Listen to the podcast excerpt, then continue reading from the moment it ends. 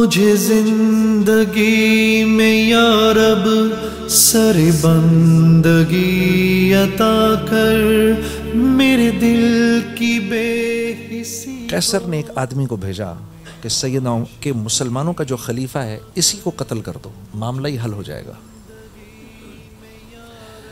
تو وہ ایک تجربہ کار آدمی تھا۔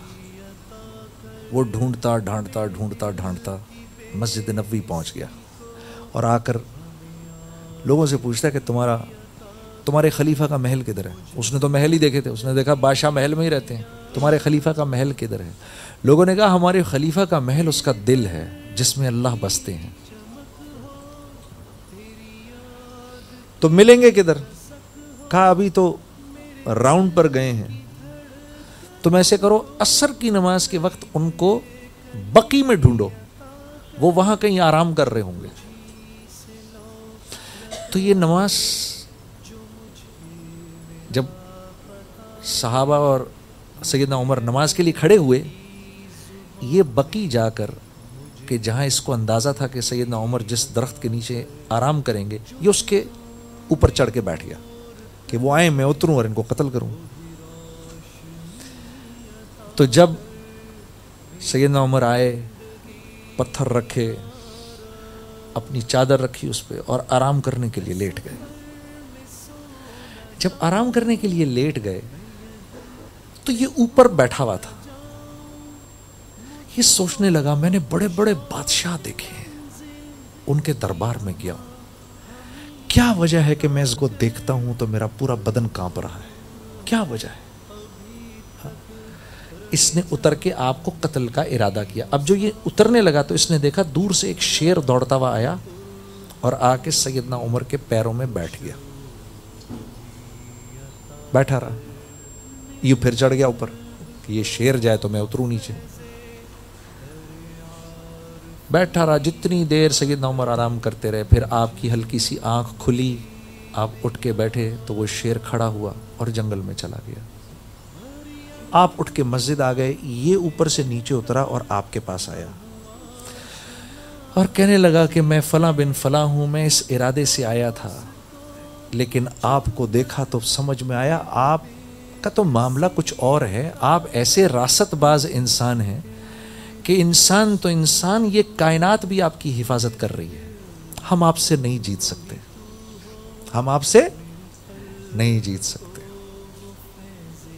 آپ یہ نہ سمجھیں کہ غیروں کو آپ کے بارے میں کچھ پتا نہیں ہے۔ میرے دوست سب پتا ہے۔ میں اور تم اپنے دین کو دانتوں سے پکڑ لیں۔ وہ عزت اللہ دے گا۔ مسلمانوں میں تو چھوڑو، غیر مسلموں میں اللہ تمہیں وہ عزت دے گا۔ تم حیران ہو جاؤ گے۔ ہاں کہ محمد سے وفا تو نے تو ہم تیرے ہیں۔ یہ جہاں چیز ہے کیا؟ لوہو قلم تیرے ہیں۔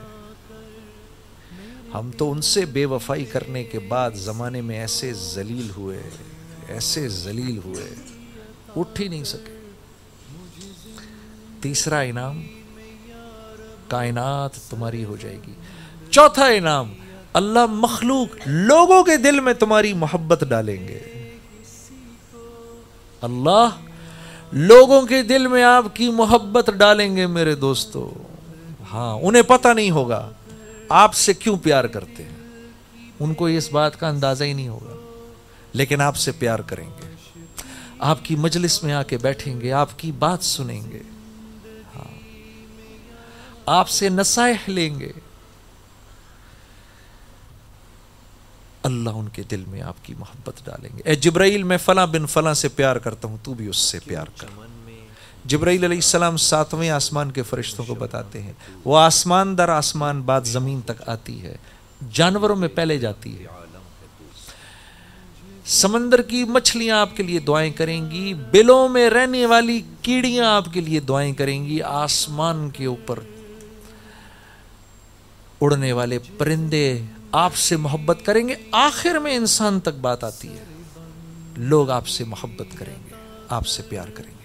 اما عائشہ رضی اللہ تعالیٰ عنہ فرمایا کرتی تھیں، عمر کا ذکر کیا کرو۔ اکثر اپنی مجالس میں کہ عمر کے ذکر سے عدل پھیلتا ہے۔ کیسی عجیب بات۔ جس آدمی کے ذکر سے عدل پھیلتا ہو، کیا حکومت کی ہوگی اس نے؟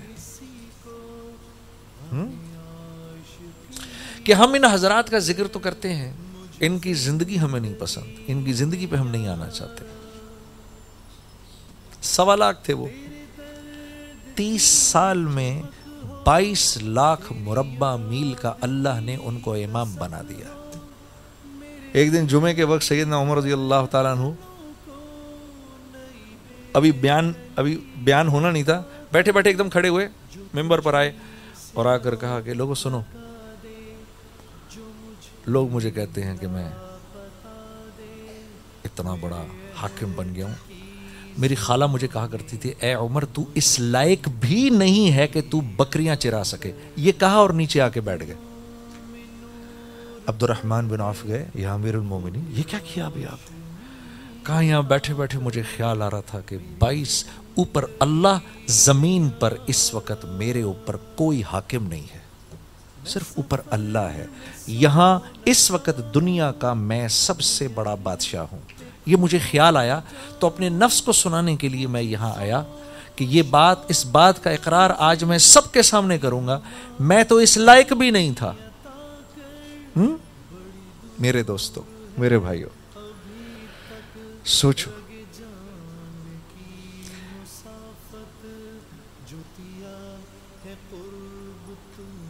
کسی نے کہا نا امیر المومنین، آپ کی وجہ سے اسلام چمک گیا. کیا جواب دیا؟ میری وجہ سے اسلام چمکا۔ ہاں؟ ارے، اسلام تو تھا ہی چمکا چمکایا، یہ تو مسلمان ہو کر ہم چمک گئے۔ تو چوتھا انعام کیا ملے گا؟ اللہ مخلوق کے دل میں آپ کی محبت ڈالیں گے، لوگوں کے دلوں میں، لوگ آپ سے پیار کریں گے۔ پانچواں انعام کیا ملے گا؟ اللہ رب العزت آپ کی دعاؤں کو آپ کے منہ سے نکلنے سے پہلے پہلے قبول کریں گے۔ یہ پانچ انعام ملیں گے۔ منہ سے نکلے گی نہیں دعا، اللہ اسے قبول کریں گے۔ تو ہو، میرے قلب کو وہ فیض دریا عطا کر۔ جو دلوں میں نور کر دے، وہی روشنی عطا کر۔ مجھے زندگی میں یا رب سر بندگی عطا کر۔